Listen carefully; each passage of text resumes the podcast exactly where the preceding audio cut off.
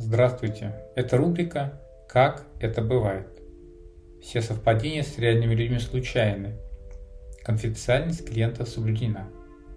Большая благодарность. На консультацию пришел мужчина 30 лет, большого роста, довольно полный. Его вес был внушительным. Он грузно сел в кресло и рассказывал о том, как он пытается похудеть. Это ему не удавалось. С детства он помнил, что он много ел.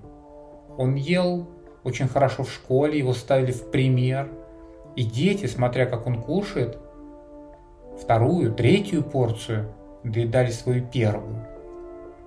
В институте он был королем шведского стола.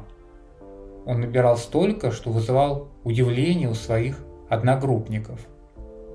Дальше, когда он женился, жена была очень довольна им, поскольку всегда можно было приготовить что-то вкусное, и он с удовольствием это съедал без остатка. Еда была в его жизни культом, культом радости, культом удовольствия. Но лишний вес набирался. И если в детстве это не составляло больших сложностей, то с течением времени и возрастом это становилось проблемой. Одышка, по утрам сложность проснуться, различные сложности, связанные с выбором одежды, это то, что уже начинало его беспокоить.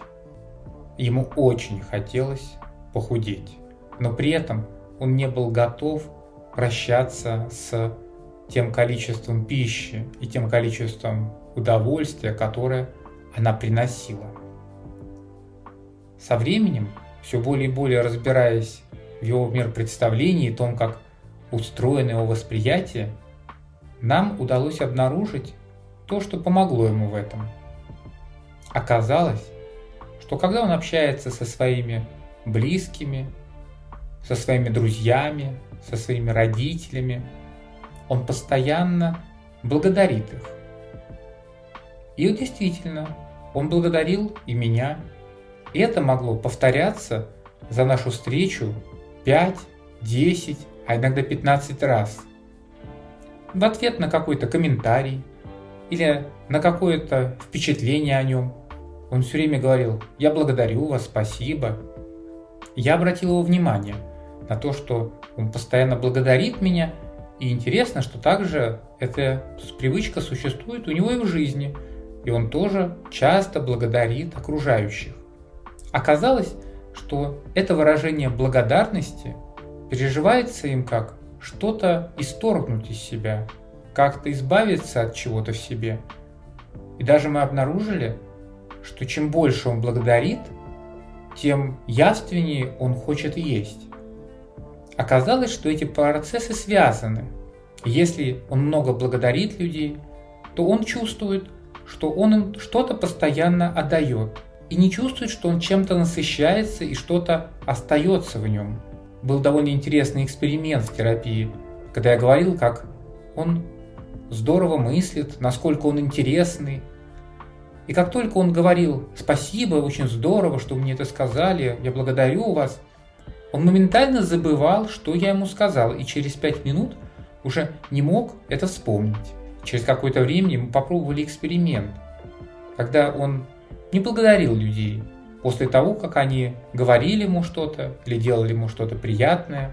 И со временем мы обнаружили, что практикуя такую неблагодарность, или точнее говоря, неспешную благодарность, не которая случается сразу – он начал чувствовать насыщение.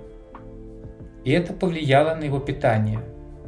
Оказалось, что его голод, его желание постоянно удовлетворять этот голод связаны с тем, что ему сложно психологически усвоить что-то приятное, что-то приносящее удовольствие от взаимодействия с другими людьми.